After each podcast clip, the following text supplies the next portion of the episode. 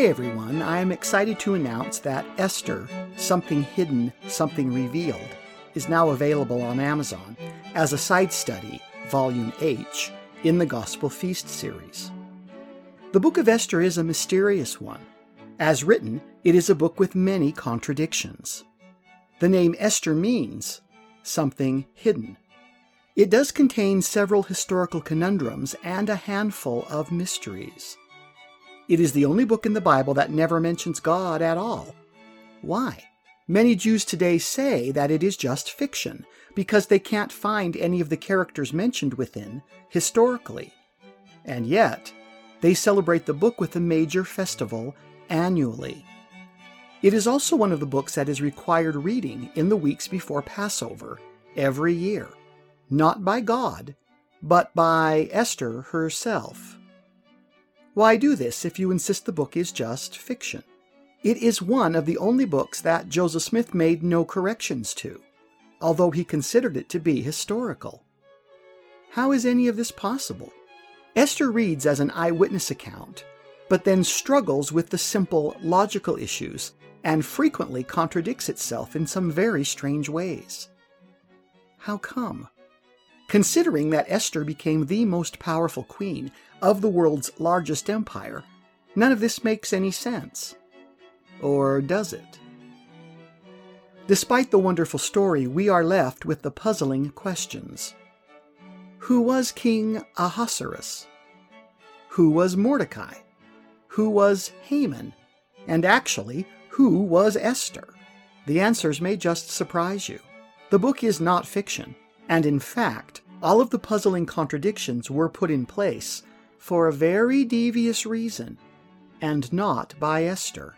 Join us on this astounding historical reconstruction and be amazed at what Esther really tried to do, and how, had she been able to accomplish what she had tried, your life would be very different right now. You think you know the book of Esther? Are you sure? Let's feast on the Word of God together and see what a woman of God can do when she really puts her mind to it. It also might make an incredible Mother's Day gift for the ladies in your life. Happy Mother's Day.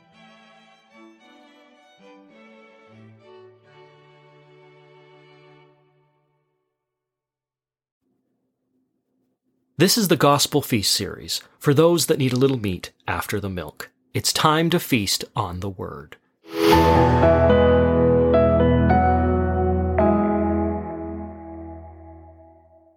Welcome back. In our study of the book of Jonah, we're here with author and historian Reed Simonson, who in our last episode had told us about the plan that brought us here. But before we go any further, we need to take some time and learn to think more like the ancients, or Eastern thinking, as he calls it. So, Reed, can you give us lesson two on Eastern thinking? Yes, thank you. I do think it's really important. And in fact, if you can start to embrace Eastern thinking as you read the scriptures, and particularly the Old Testament, and some parts of the Doctrine and Covenants, believe it or not, you will see how it will open in ways that will surprise you, and that you will understand them in ways that you didn't understand them before. So to quote Nephi, he was learned as the Jews, so he was able to explain their scriptures to his children. That's right. We need to be able to think like Nephi. The simplest way to start thinking like an Easterner is to stop thinking so much. Oh, okay. The people of the ancient East, including Israel, placed more value on their feelings and their bodily senses than on cold reason and fine truth. They knew, or rather felt, that their senses were tangible, and that which is tangible is fact. They were less impressed with the abstract logic of analytical thinking, the basis of our modern perception of the world. Jews felt that too much mental analyzing could deceive people, much like a lawyer turning and twisting words before a jury until truth is error and a shadow of doubt is imagined. Jews were certain that one's senses and feelings were real events in real time, making them much harder to fake than reasoned logic. The Lord himself seems to agree, at least in part. There's an interesting scripture in the Doctrine and Covenants. Um, gosh, Peter, read for us Doctrine and Covenants 8 2. Behold, I will tell you in your mind and in your heart by the Holy Ghost, which shall come upon you and which shall dwell in your heart. It is much harder for Satan to deceive someone who receives two witnesses to a truth. Something that is both logical to the mind, like your Western thinking, and tangible to your senses, the swelling of your heart, for lack of a better description, is more Eastern thinking. These together are more likely to be true. Feelings alone can deceive, and logic too often is twisted until it fails. The most important thing to know about Eastern perception is that analytical abstractions, things that have no physical form, like anger, happiness, joy, lust, faith, devotion, loyalty, betrayal, and so forth, are all understood by their effect on the senses and their tangible manifestation in the real world. Thus, in a very real sense, Eastern nouns are more like English verbs. Oh, that's very interesting. For example, as a Greek thinker, you and I completely understand the abstract concept of a gift. We can talk about needing to find the perfect gift for a special occasion or how nice it is to receive a gift. We can talk about gift giving as a concept, how much money the world spends on gifts for the holidays, for example. We can speak about these in lofty terms without ever addressing the actual gift that might be given or the specifics of any gift at all. The ancient Easterners did not talk in these lofty abstractions. Gifts didn't have meaning disconnected from reality. Thus, instead of reading in the scriptures that the wise men brought gifts to the baby Jesus, the old Hebrew concept slips through they bore him specific gifts and that they fell down and worshiped him. And then the actual presents are listed. Let's take a look at it, Peter. Uh, how about Matthew 2.11? And when they were come into the house, they saw the young child with Mary his mother, and fell down and worshipped him. And when they had opened their treasures, they presented unto him gifts, gold, and frankincense, and myrrh. It is the gold, frankincense, myrrh, the worship, their treasures, and the bowing down that are important here. These are the gifts, and it is specific. In ancient Hebrew, the word for knee is the same word as the word for gift. When you give a gift to someone, you give him your knee. This is what the wise men were doing, the verb, when they fell down and worshipped him. Why? What is going on? Well, to the Eastern way of thinking, the gift wasn't the gift, but you, your love, your consideration, your desire for the other person is the real gift. You are the gift. And the sign of that is bending your knee. It is a verb, an action, a good work. Do you see where I'm going with this? That's interesting. Continue. It is something that you have to feel. The wise men, being sent from Babylon at the command of Daniel 500 years previous, as we learned in our other feasts, understood this, and it comes through in the translation. They fell down, most likely on their knees, and worshiped the baby. And then, almost as an aside, it is mentioned that they also brought along some stuff for him. So it really does express in the scripture the devotion, the emotion, the feeling they had that they were devoted to this young child. And yes, they had some other stuff. We focus on the gifts, but what an Eastern thinker would see, wow, they had a profound, intense love and feeling for this young boy. Yes, we see the gift as being five foot wide, worth 400 zillion dollars, whatever it is. They did not see it that way. They don't think that way. Now that you have a better grasp on the Lord's dictum that every knee shall bend and every tongue shall confess that Jesus is the Christ, to the Western mind, we see a king with a scepter ready to whack us if we didn't get on one knee like a humble dog and say, Yes, sir, your majesty. But the Easterners understood that the real gift being given is yourself, acknowledging the Lord's salvation in love. Now, doesn't that feel better to your soul? I agree. And, and like you said, that changes the meaning of every knee shall bow. Every knee shall bow because every knee wants to. Every knee is excited. Every one wants to praise the Lord, not because they're scared of him as a king. And now you also know where we get the transition that a bridegroom gets down on one knee when proposing marriage to a sweetheart. He is offering himself as the gift in marriage. So do you feel it? Do you see it with your mind's eye? And can you meditate upon the image within you? If so, you are well on your way to being taught after the manner of the Jews, as Nephi said. So the point is, is that the Eastern thinkers and the Hebrews, the ancient Hebrews, were a sensual people. It is also useful to know that being a culture based on the tangible senses, the ancients were less hung up on sexuality, nudity, and bodily functions like we are today. This does not mean that they didn't understand the commandments regarding sexual sins, only that they understood sexuality differently. They saw God as the author and blesser of sex, and thereby truths could be learned from it. They saw the forces in nature as having masculine or feminine components. For example, Time and motion and movement are inherently masculine, and hence are the priesthood. They cannot be separated. Space, home, and rest are inherently female. Life is brought about when time and motion, male, find a home in space or female. Is this not the story of the creation in Genesis? A man becomes the priesthood by virtue of his masculine duties. He carves a holy space from chaos as a place of rest and inheritance for his family. These priestly duties are not ones that can be bestowed upon the feminine, just as the masculine cannot decide he wishes, as a force of movement, to be the rest of the holy home. Men must set the universe in motion for the love of the woman and his family. The only thing the Father's dominion responds to is the will of God.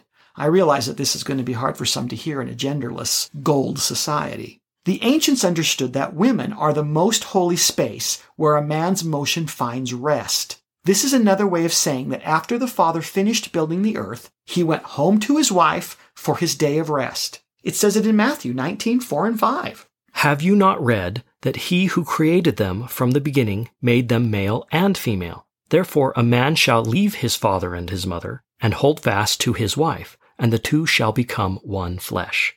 Our forebears saw all these things in God's creation as stemming from this truth. The male leaves the nest, thus motion, to find a place, female, to hold fast to. A rooster's home is where his hen nested. A bull's family could be found in the territory he protected for his herd. It spills into plant life as well. A pomegranate was male because it was an orb full of endless seed. A fig was female because it contained a space within for its hidden good. The ancients knew that God was a God of sex because sex was life, life was increase, and increase was kingdom. A temple, with its spires reaching upward, speaks of motion and movement. The place where it sits and its doors by which one enters speaks of rest, holy space, and home. Thus, in one place we have male and female joined. The temple is the life of God symbolized in physical form. The ancients knew that wherever you have male and female, you have life. Where you have life, there is God. And where there is God, there is love, family, and eternal increase. It is vastly larger than just love. Two men can have a deep love for one another. Two women can also. A dog and a man can have profound affection for each other. As humans, we all know that this is true. But there is only life where there is both motion, time, and consecrated safety, space joined. How does this knowledge make you feel internally as it passes through you? If you can grasp it within, you are well on your way to thinking like an ancient Jew. That's profound and uh, deals with so much of the way the world operates today. People have lost this knowledge or it has been so warped by the adversary. I do feel that this is the truth. Let's carry on. As Westerners, we are more intellectual than sensual. Modern Bible readers are indebted to Martin Luther. When the father of the Reformation realized that the only hope for his beloved Catholic Church was to give the Bible to the masses in their native tongue, he was hit with a dilemma. How to bring old Eastern concepts forward in time while still making them accessible. First, and to his credit, Luther realized that the meaning was more important than the words. He has been called the father of modern translation for this very reason. Contradictory modern translations of the Bible are often merely attempts to overcome the problem of words versus meaning. Eastern peoples, like the old adage about farm boys, see the realities of life at a very early age. There are many examples in the Bible of this. Here is one from Isaiah. But we are all as an unclean thing, and all our righteousness are as filthy rags, and we all do fade as a leaf, and our iniquities, like the wind, have taken us away. Now that's Isaiah 64 6 from the King James, but a more correct Hebrew translation of this same verse would be And we are all as moral lepers, unclean and full of decay, and all our justices are as the filthy rags of menstruous women. And we have all fallen as a dead leaf from a tree, and our iniquities, like the wind, have blown us away. So can you just see Queen Victoria listening to that verse in church? I can see her getting squeamish if that was read to her. The point here is that some things in this most perfect book have been softened to make them feel more holy. But softening the Word of God is still altering it for man's sake, is it not? How perfect can an altered book be? We shall leave that debate for the Greek thinkers among us. As we study Jonah together, try to feel his images. If you allow yourself to get too caught up in the logic, you will miss the Jewish part of the message and fall into the very deep trap which Nephi lamented. You can overthink the scriptures. Nephi's Jews understood the very writings that you and I puzzle over, but no longer. We are going to be good Jewish thinkers and feel our way through to some new understandings. Let's do it. Okay. We like to call this Greek bearing gifts. Oh, we've all heard that phrase. Be weary of the gifts Greeks bring. Oh, too funny. We owe much that is excellent in Western tradition to the Greeks. Our modern world has become so steeped in Grecian ways that we are not aware of what we have lost. The ability to think in abstractions has become so integral to modernity that it will prove useful to take a moment and discuss how this happened. Perhaps in school you remember studying Plato's theory of forms, also called the theory of ideas. I actually do remember studying that. Go on. It is as brilliant as it is entrapping. At its most fundamental, Plato asserted that non-material abstract forms or ideas, and not the material world known through the senses, possess the highest and most fundamental kind of reality knowable. He argued that there existed in one's mind the perfect form of any object or concept. It was only through comparing intellectually this perfected form with any earthly form that genuine knowledge could be obtained. He taught that these forms formulated a solution to the problem of universals. We have become so accustomed to this type of thinking that it is actually harder today for us to shut this type of logic off. But it was revolutionary in the ancient world, even dangerous. The Jews of Jesus' day vehemently opposed the Hellenization of their culture. Hellenization is a fancy way of saying that they saw the Western perception model that was creeping into Judaism as evil. In time, the Western model they abhorred took over. Today, we are struggling to better understand the very scriptures we revere from that Western perspective and forcing them through ignorance into Western thought. Plato's coloring of thought has even slipped into translations of the scriptures. Note the following translation of one of the Lord's teachings in Matthew. Matthew 5:48. Be therefore perfect, even as your Father which is in heaven is perfect. This scripture is understood in a Western way as saying, there is a form of perfection in the heavens which is your model and guide. You are to become that. The abstraction of the form of perfection is not an Eastern concept and therefore could not have been the correct meaning behind Jesus' words. Let's look at this scripture as a Jew of Jesus' day would have understood it. So this is how Matthew 5:48 should read. Correct. You be Kadesh, even as your Father in heaven is Kadesh. The Hebrew Kadesh is translated as holy or perfect in English, but these are also Western abstractions, so we know they are not strictly correct. Ancient Hebrew is tangible. Our concept of holy is actually a Western concept based on Plato's theory of forms. In fact, it is the very definition of his theory. God, anything associated with God, and all attributes of God is, in modern Western teaching, that he is the man of holiness, the perfect form, and ideal man. We are but shadows of his perfection. Our ultimate purpose in life is to find, obtain, and reflect his perfected form. Okay, I have been taught that so many times in Christendom that my Western mind accepts it until I try to do it. Once I try and make it tangible, I have a major problem. I have no idea how to do it.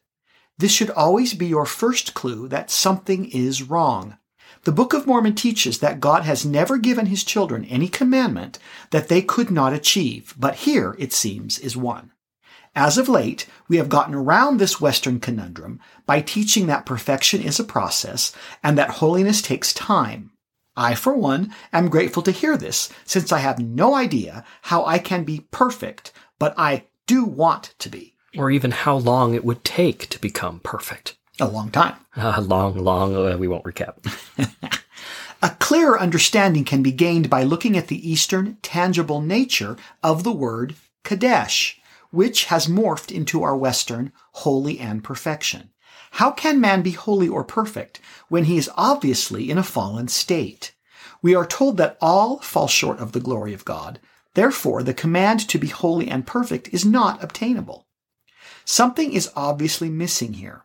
Once you learn the tangible Eastern meaning of Kadesh, which is set apart or uncommon, you are coming into touch with something doable. doable things are Jewish. I like it. I like this. Let's pursue this. Consider this. Jesus was actually saying that we were to be set apart from the world. We are to be uncommon, non-natural, not carnal, as in fallen and beastly, because our Father in heaven is uncommon. Becoming uncommon is a tangible, obtainable goal. It is something we can actually do. For example, men use common and vulgar speech. Our Father in heaven does not. We should therefore not use common and vulgar speech. Our Father does not treat others in a common or beastly way. He is not a natural, common, fallen man.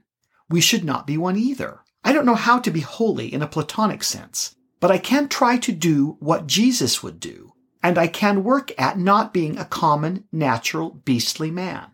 The very fact that I, like you, have been set apart from the world to try and be an example of God means that I am holy in the Jewish understanding. I have been set apart, called out from the world, and I need to act like it. I need to be Kadesh, even as my Father in heaven is Kadesh. That makes perfect sense too, because that was one of the first commands Jesus gave to his disciples. He called them out of the world to come be like him. So he was setting them apart and then showing them what that meant. You've got it. The Jews of Jesus' day were not concerned about maintaining God's platonic holiness. They did not understand him to be a perfect, abstract, intangible idea. They saw him as they saw all things, tangibly. He was like the warmth of the sun on your skin. He was protective, like the mighty bull in the pasture. He was strong like the lion in the field. He was swift like the eagle on its wing, and he was welcoming like the love of a shepherd to his flock. He was above all things, but not beyond all things. He was an uncommon man, possessing a body with parts and passions. God was a father who was set above, thus apart from all other fathers. He had a father's love and was long suffering in the rearing of his children. He was quick to mercy, but capable of justice as needed to correct, raise, and nurture his family. Due to either fear, respect, or love, he would take what he could get. He would teach his children to hold his house, name, laws, and requirements above the common ways of the earth. In the light of this more correct view, scriptural doctrines and actions make much more sense. Let's explore these together. Matthew 7 6. Give not that which is holy unto the dogs, neither cast ye your pearls before swine, lest they trample them under their feet, and turn again and rend you. John two sixteen. And Jesus said unto them that sold doves, Take these things hence, make not my Father's house an house of merchandise. Do you see the balance here between common and set apart? Note how the Lord uses holy in the Doctrine and Covenants. Doctrine and Covenants 124, 46. But if they will not hearken to my voice, nor unto the voice of these men whom I have appointed, they shall not be blessed, because they pollute mine holy grounds, and mine holy ordinances, and charters, and my holy words which I give unto them. Do you see the tangible nature here? It is his grounds, ordinances, charters, and words that are set apart from the common that he is protecting. This is why they are holy. Do you feel it? Let's look at the Book of Mormon. Alma chapter 13 verse 8. Now they were ordained after this manner, being called with a holy calling, and ordained with a holy ordinance, and taking upon them the high priesthood of the holy order, which calling, and ordinance, and high priesthood is without beginning or end. Men and Satan have their own orders and institutions. Men and Satan have their own priesthoods, words, laws, and commandments. These are common. God, on the other hand, has set his ways apart from these. They are Kadesh to him and should be to us. They are holy. Here's a few more just to beat a dead horse. Alma 10:9. And the angel said unto me, He is a holy man. Wherefore I know he is a holy man, because it was said by an angel of God. Doctrine and Covenants 115:7. Let the city far west be a holy and consecrated land unto me, and it shall be called holy, for the ground upon which thou standest is holy. Doctrine and Covenants 21:2. Being inspired of the Holy Ghost to lay the foundation thereof, and to build it up unto the most holy faith. 2 Nephi 6:10. And after they had hardened their hearts and stiffened their necks against the Holy One of Israel, behold, the judgments of the Holy One of Israel shall come upon them, and the day cometh that they shall be smitten and afflicted. Doctrine and Covenants 67. And in this place let them lift up their voice and declare my word with loud voices, without wrath or doubting, lifting up holy hands upon them. For I am able to make you holy, and your sins are forgiven you. Helaman 15:7. And behold, ye do know of yourselves, for ye have witnessed it, that as many of them as are brought to the knowledge of the truth, and to know of the wicked and abominable traditions of their fathers, and are led to believe the holy scriptures, yea, the prophecies of the holy prophets, which are written, which leadeth them to faith on the Lord and unto repentance, which faith and repentance bringeth a change of heart unto them. Doctrine and Covenants 124:39. Therefore verily I say unto you that your anointings and your washings and your baptisms for the dead and your solemn assemblies, and your memorials for your sacrifices by the sons of Levi, and for your oracles in your most holy places, wherein you receive conversations, and your statutes and judgments, for the beginning of the revelations and foundation of Zion, and for the glory, honor, and endowment of all her municipals, are ordained by the ordinance of my holy house, which my people are always commanded to build unto my holy name. Moroni 6 9. And their meetings were conducted by the church after the manner of the workings of the Spirit, and by the power of the Holy Ghost. For as the power of the Holy Ghost led them whether to preach, or to exhort, or to pray, or to supplicate, or to sing, even so it was done. Do you see how in all cases holiness is connected to a tangible object here? It does not stand on its own. Holiness is not an abstract noun in Hebrew or in heaven. It is a living adjective. It alerts the reader to a person, place, or object that is important because it is a marker along the straight and narrow path back to God. It is a marker that is, or must in our lives become, uncommon and set apart. Thus the world and the natural woman and man do not understand it. I think we should close Peter with Nephi's explanation. I think it's best. Nephi said it this way. 2 Nephi 9:41 O then, my beloved brethren, come unto the Lord, the Holy One.